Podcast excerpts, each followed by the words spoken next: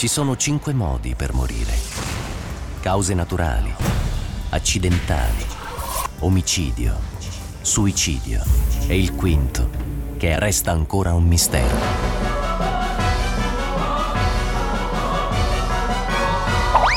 CSI Milano con Radio 105 sulla scena del crimine. Leggiamo l'ultimo messaggio. Cristian D'Adesio. Mia sorella mi obbligava a mangiare quello che cucinava nel dolce forno. Sarà per questo che non ho mai contratto il Covid. Probabilmente. Oh, mio fratello deve donare il suo corpo alla scienza. Cioè, Mai preso? Ma mai preso con moglie e figli che hanno fatto 3-4 giri. Ancora oggi, suocero, così, non lo prende mai. E senza vaccinazione, no? No, no, lei fa proprio le vaccinazioni. Però sai, le vaccinazioni non sembrano non Sì, non- prenderlo, no? infatti. Sembrano non sviluppare la malattia grave. Buongiorno Picocci, come è passato l'ultimo dell'anno? Buon anno, come eh. stai? Eh? Eh, diciamo tranquillamente in famiglia, causa eh, arto menomato e menisco saltato, quindi Certo. in realtà potevo saltellare poco e festeggiare poco, però nel mio piccolo da terrazzino di casa mia sì, ho visto i fuochi artificiali sul lago di Como. Ragazzi, voi non sapete dove abita. Cioè, Picozzi abita proprio in un posto che tu ti immagini debba essere la casa di Picozzi. Eh, diciamo che è una casa Una antica e un- con una torretta medievale in cui mi asserraglio volentieri. Lui si mette lì e fa ricordati che devi morire. Quello ci anzi, ma me lo segno. Un giorno, un giorno troveranno in casa sua teste, corpi. No, più che altro la fantasia è quella di preparare dei grandi pentoloni di Sì? olio bollente. E buttarlo giù. E, beh, e- e a chiunque tenti di scalare la torretta di, di investirlo con, Sì. Ti senti lanci. il castellano? Ti senti, eh? Mi sento il crociato a difesa del- del- Sì. della, della struttura più che Vabbè, altro. Più frate indovino Picozzi, scrive Monica. Comunque basta, ba- ba- basta che non mi costringano a girare con i sandali a piedi nudi perché in realtà soffro il freddo e quindi sarei uno dei pochi Eh beh, frati. Se sei frate devi avere quei, Eh, quei sandali lì. eh. eh, Beh, oggi sì, poi sì, sono sì. trendy. Sì, stavo pensando magari di, di pubblicizzarne un, un modello con resistenza elettrica, i sandali scaldati dei francescani. Ah, bella come idea questa. Siamo Vedi, Monaco investigatore del nome della rosa, Antonio Qualcuno, Dabbar. qualcuno dice Eh, che sei sì. il gemello del dottor Bistefani, è presente? Ma che quello dei panettoni? Quello sì, dei biscotti? quello col bianco. No, no, no, il frate Guglielmo da Baskerville, basta, è aggiudicato. Quello Vabbè, è un, va un bene. idolo assoluto. Sapevo che ti sarebbe piaciuto tra i vari esempi assoluto. quello. Di eh. cosa parliamo nella prima, nella prima puntata? Parliamo di, di, di cold case anche perché diciamo che di delitti eh, al solito non ne sono mancati anche durante le vacanze, ma diciamo che ci sono stati in particolare un paio di storie che sono tornate alla ribalta e che riguardano dei cold case. L'omicidio di Simonetta Cesaroni avvenuto nel 1990, nell'estate del 90, quindi stiamo parlando di un omicidio datato 33 anni fa. C'è stato uno sviluppo di recente, Appunto, no? in, setti- in setti- settimana Ah, scorsa. lo avevi detto? Sì, nel senso che si sono riaperti questo caso ed è riaperto anche il caso di Nada Cella, una ragazza, anche lei un'impiegata, che a Chiavari fu uccisa nel 96, quindi anche qui stiamo parlando di eh, oltre vent'anni fa. Perché hanno riaperto il caso della Cesaroni?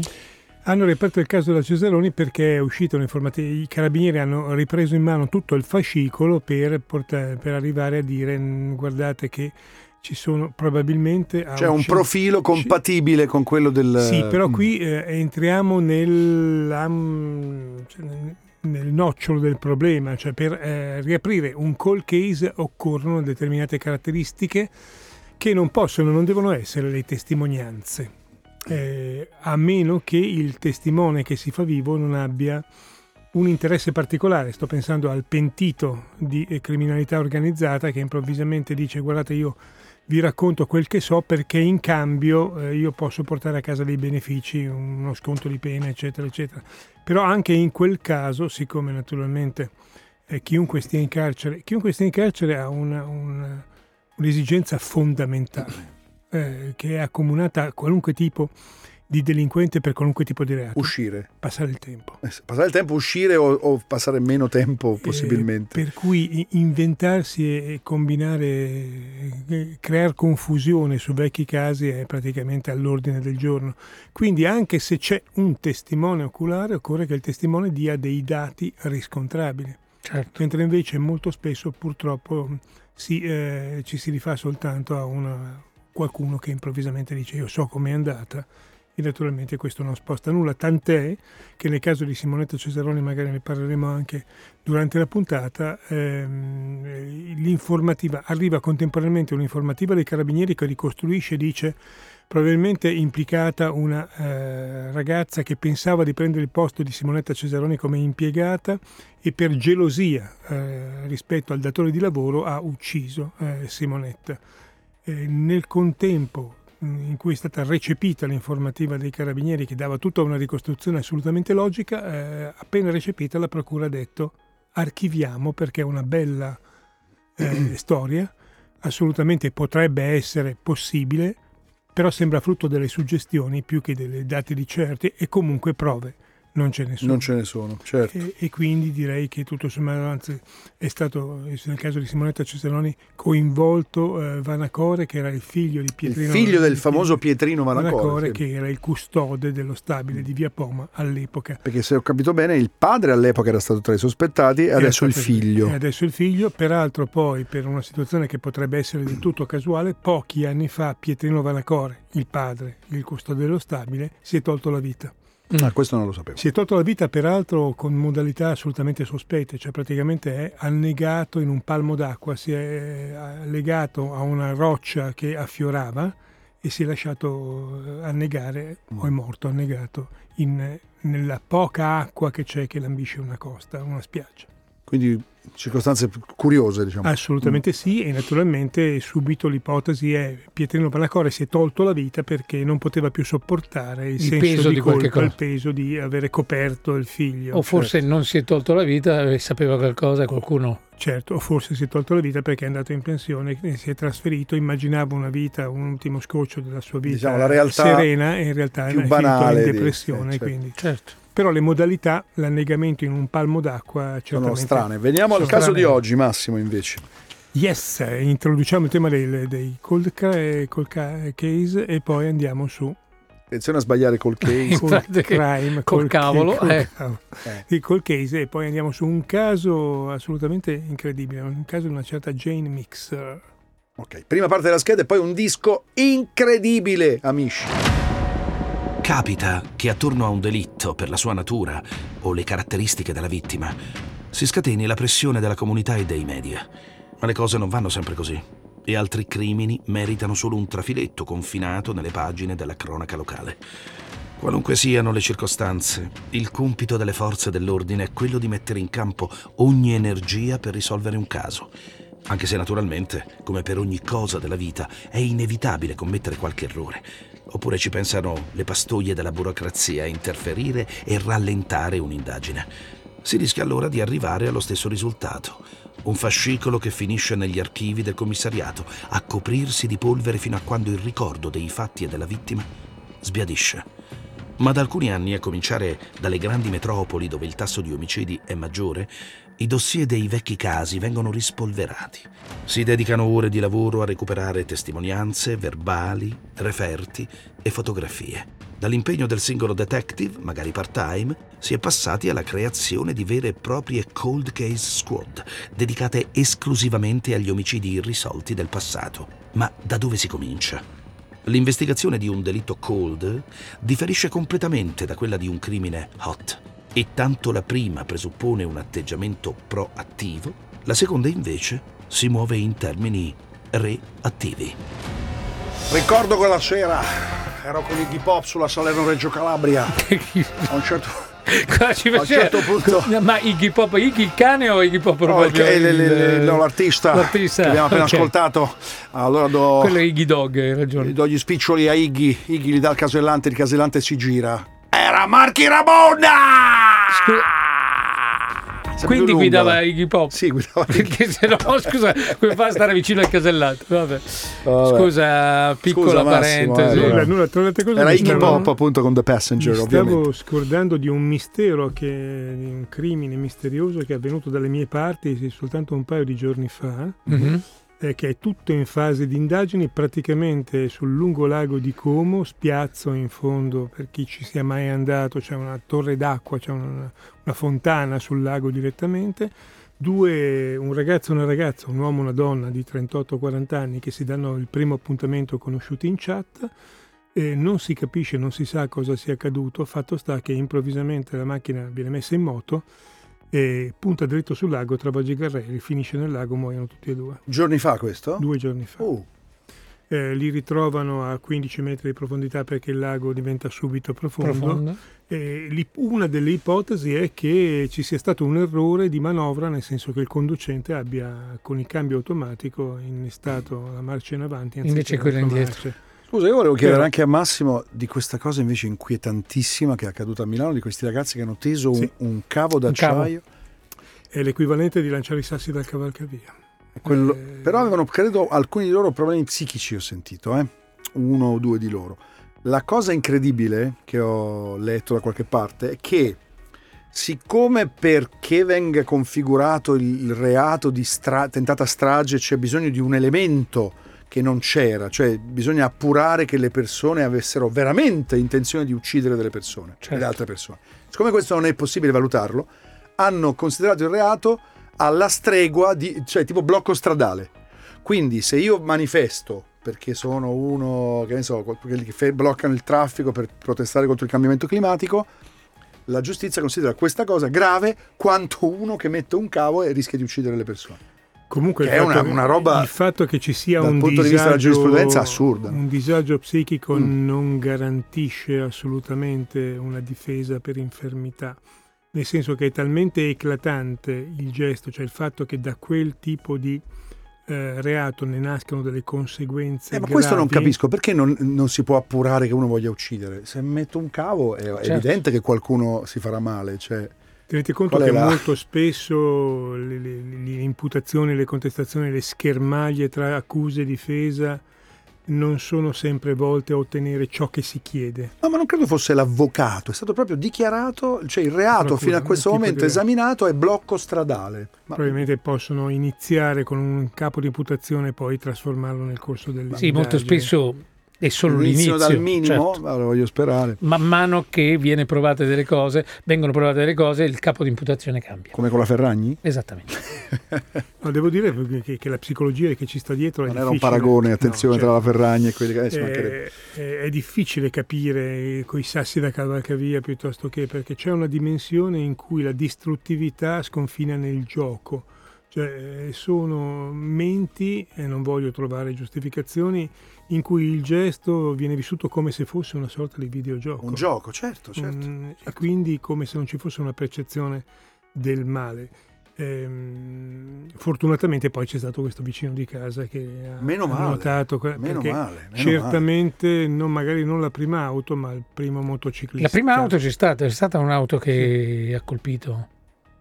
Sì diciamo che tutto sommato fosse passato un motociclista Eh, io pensavo Eh, più al certo. motociclista e anche al Perché la, ma- ciclista. la moto- la macchina si è solo rigata e roba del genere, ma non si è manco fermata.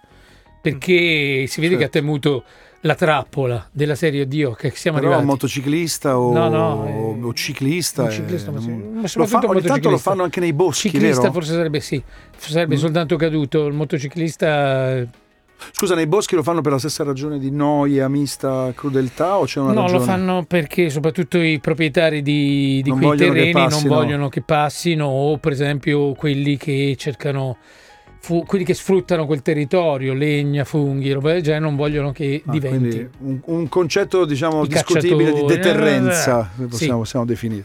Allora, io andrei nel Mm. eh, marzo del 69 con la storia di Jane Mixer, anche perché si collega a quella di un certo Norman Collins, eh, serial killer, Mm. eh, che diventò eh, famoso come il Michigan Murders eh, negli anni dal 67 al 69, sei vittime, ed è stato coinvolto anche per la morte di Jane Mixer, anche lei giovane studentessa Consegn- uccisa. Consegnate se dovete consegnare, prendete adesso l'ascensore. Esatto, perché tra poco riprendiamo CSI Anche Milano. perché questa è veramente una storiaccia. Eh, Ok. Tra poco la raccontiamo. Ma dove?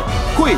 A CSI Milano torna tra poco sulla scena del crimine. A che punto siamo arrivati? A 105 Friends, anzi a CSI Milano, caro il mio dottor Picozzi. Eh, dovremmo lanciare la scheda in cui introduciamo la storia di Jane Mixer, direi. Jane Mixer non, Una DJ? Un disc jockey, stavo per No, è dire. una povera fanciulla finita, finita povera. morta ammazzata negli anni 70 Povera, sì. negli 70. Stati Uniti. E parlavamo prima Michigan. dei Michigan Murders e questo Norman Collins è stato poi imputato e condannato anche per l'omicidio di Jane Mixer, peccato che adesso scopriremo come il buon Norman Collins non c'entrasse assolutamente Niente. nulla. A partire dal modus operandi completamente diverso. Eh, diciamo che i serial killer possono evolvere nel modus operandi, ci sono due grandi aspetti che già chi ci ascolta ha imparato a conoscere, sono, c'è la firma, eh, la signature eh, e sono, c'è il modus operandi, mentre la firma risponde a un bisogno psicologico dell'assassino, potrebbe essere anche quello di lasciare sulla scena un particolare oppure prendersi un souvenir, ecco il modus operandi invece è qualcosa di dinamico e di funzionale. Cioè ad esempio quello di passare sempre dal retro delle villette americane tagliando la zanzariera è perché eh, sulle villette, il retro delle villette di solitamente non ha telecamere di sicurezza e non è oggetto poi di sguardi eh, indiscreti controllo, o scomodi da parte dei, dei passanti. No, ci sono i passanti, certo. Eh, per cui nel caso di Jay Mixer eh, inizialmente viene coinvolto Norman Collins, ma adesso vedremo che in realtà c'entra poco o nulla. E allora andiamo con la seconda parte della scheda qui a CSI Milano. Marzo 1969. Jane Mixer studia all'Università del Michigan. In realtà ha appena cominciato a frequentare le aule della facoltà di legge che è già arrivata la prima pausa, lo spring break, l'interruzione delle lezioni per primavera. Jane decide di tornare a casa dai genitori e allora scrive su un foglietto che cerca un passaggio e lo attacca con le puntine al pannello di legno delle comunicazioni tra ragazzi. Le arriva presto l'offerta di un aiuto da parte di un tizio che non conosce, ma che pensa sia uno studente come lei. Non è preoccupata di attraversare lo Stato a bordo di un'auto guidata da uno sconosciuto, ma piuttosto della reazione dei suoi quando li avvertirà che a scuola non tutto sta andando per il meglio. Il 20 marzo ritrovano il suo cadavere, scaricato in un cimitero. Attorno al collo ha stretto un paio di collant e poi le hanno sparato in testa, un colpo a distanza ravvicinata. È nuda, ma non ci sono segni di violenza sessuale. Non è la prima ragazza che fa una brutta fine, perché all'interno del campus e nei dintorni dell'università altre sei ragazze sono state uccise da quello che senza grandi dubbi è certo un serial killer. Nessuno sembra preoccuparsi che nel caso di Jane il modus operandi appaia del tutto diverso, che nemmeno una delle altre vittime sia morta per un colpo d'arma da fuoco e ci sia sempre stato il tentativo di occultarne il cadavere. Così, quando nel 1970 viene arrestato Norman Collins, gli investigatori pensano di aver risolto anche il caso di Jane Mixer. Direi che di Norman Collins parleremo la prossima puntata perché merita la sua storia una puntata. Ma non è un nome che abbiamo già sentito, già Eh, fatto? A me fa pensare a Norman Bates, quello di, Norman. di o Psycho. Collins, eh, quella o di Joan Collins, quella di Dallas, cos'era? Dynasty. Dynasty, vabbè.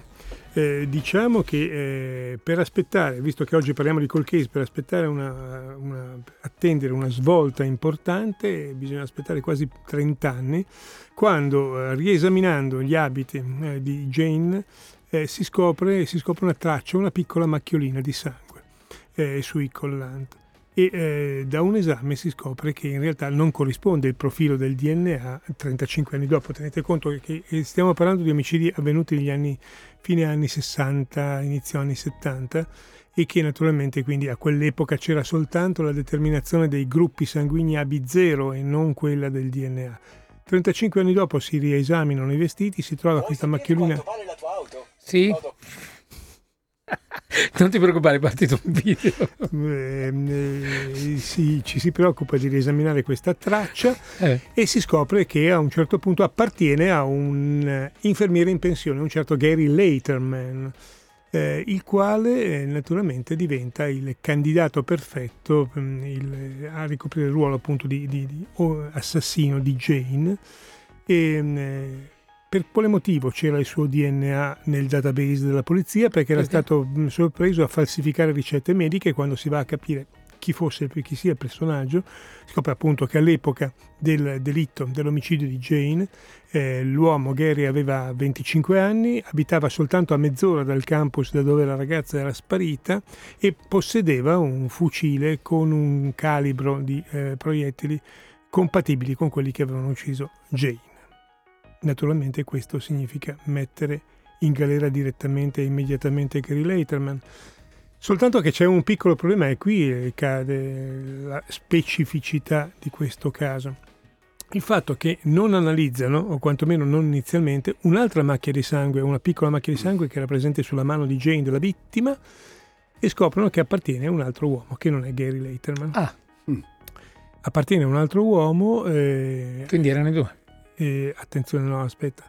Eh, che naturalmente scoprono immediatamente essere in galera perché nato e cresciuto con una madre sadica e dispotica e crudele e violenta, il nostro eh, Fuelas, mi pare si chiamasse, eh, una volta cresciuto aveva pensato bene di risolvere suo, le sue questioni con la mamma in maniera drastica, cioè facendola fuori. Per cui nel momento in cui si va ad analizzare il DNA e scoprire che c'è appunto questo eh, di questa traccia appartenente a quest'uomo eh, lo si va a prendere. Il piccolo problema che salta fuori è che, d'accordo, non avevano esaminato subito la traccia sulla mano, ma il problema vero è che eh, andando indietro nell'epoca, cioè negli, negli, anni, si scopre che all'epoca dell'omicidio di Jane Murder questo Fuelas aveva la bellezza di quanti anni? Quattro anni. Quindi diciamo che non poteva... Improbabile. Mm. Quattro anni per cui diciamo che tutto sommato è ben difficile che fosse l'assassino, però certo. è quello che lascia aperto la questione è appunto per quale motivo una traccia di sangue di un bambino di quattro anni. E non ce lo sveli adesso? Non ve lo svelo. Ma ce lo sveli oggi? E lo svelo nella terza e ultima okay. parte della a scheda. Tra, a tra poco mm. allora. CSI Milano ultimo blocco di questo CSI Milano, del primo episodio dell'anno di questo programma che va in onda da quanti anni tu che lo sai? Eh, 14. Secondo me siamo alla quindicesima. Quindi, quindicesima. Abbiamo inaugurato il quindicesimo anno. Un programma adolescente. un programma che ci, aug- ci, auguriamo di portare al- alla maggiore, alla età. maggiore età. Intanto dove siamo arrivati? Siamo arrivati con questo dubbio del fatto di tracce di, di ematiche trovate sugli indumenti della vittima eh, attenzione, non stupitevi del fatto che ogni tanto saltino fuori indumenti non analizzati, perché nel caso di eh, Simonetta Cesaroni di Via Poma, tutto ripartì qualche anno fa perché venne ritrovato il reggiseno in un armadietto del, della medicina legale di Roma. Ci, come ci fosse finito in un armadietto francamente è difficile dirlo, ma comunque da lì si è ripartito il tutto. Ehm, tracce non analizzate, una delle quali appartiene a questo ex infermiere in pensione Gary Leiterman che viene condannato poi, e l'altra a un bimbo di 4 anni, un, un tizio in galera, peraltro era già finito in galera perché aveva ucciso la madre, quindi era già all'ergastolo, ma comunque non poteva essere stato lui presente, e quindi andrei con la terza parte della scheda che cerca di spiegarci l'arcano. Forse il campione di DNA è stato contaminato, ma è una spiegazione che non convince. Allora è la prova genetica che ha dei limiti? Gli scienziati forensi contestano l'affermazione e sono certi della validità dello strumento. Nessuna ipotesi sembra più convincente delle altre, ma certo che la confusione sembra giocare a favore della difesa di Leiterman. Per l'avvocato la traccia è contaminata. Il vero assassino è stato catturato nel 1970 e ha il nome di Norman Collins.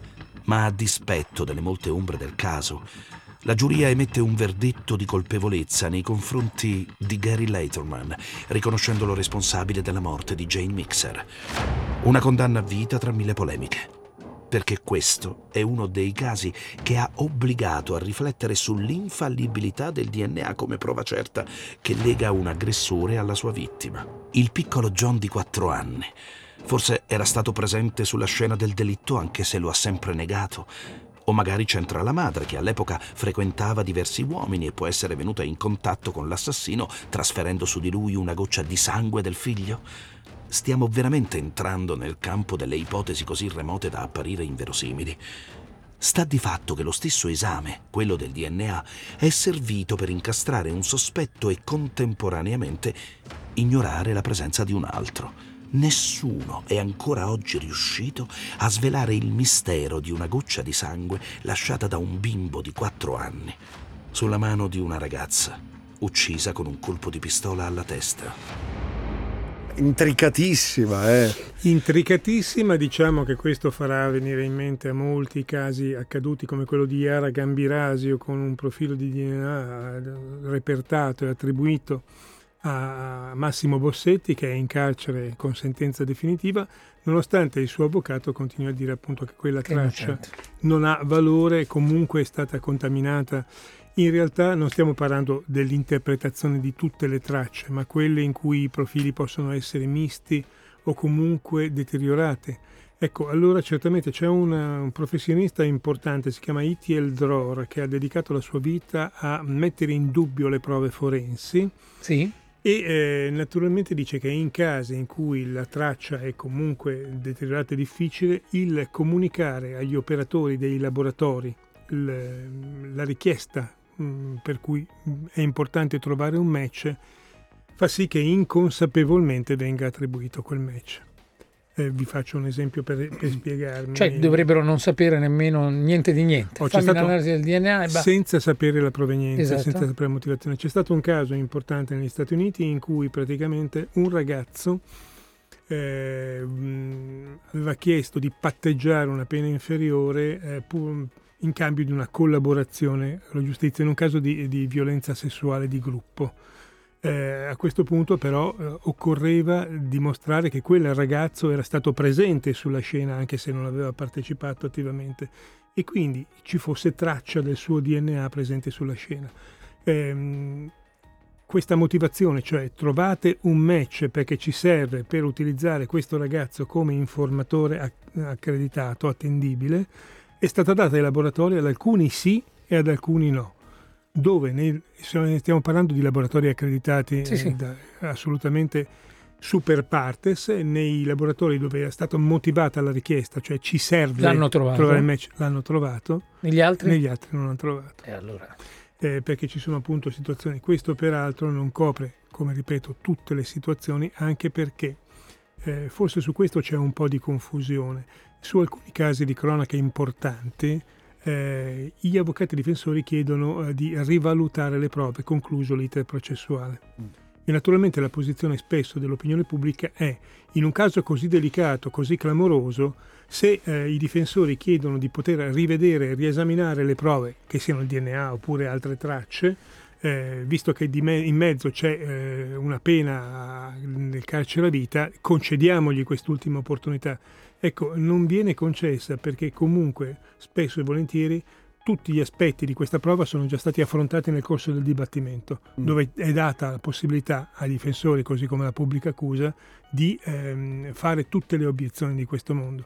Se concluso un caso, dopo il primo grado, secondo grado e Cassazione, noi eh, riaprissimo tutti i casi sulla base del andiamo a vedere meglio, eh, andiamo a rifare un attimo l'esame, a questo punto l'iter processuale non finirebbe E, e siccome sono già belli lunghi gli iter processuali... Già, eh. E soprattutto, peraltro, beh, eh, noi abbiamo eh, come mm, pecca, mm, una delle pecche maggiori del nostro sistema giudiziario è il tempo della giustizia, ma non certo il garantismo.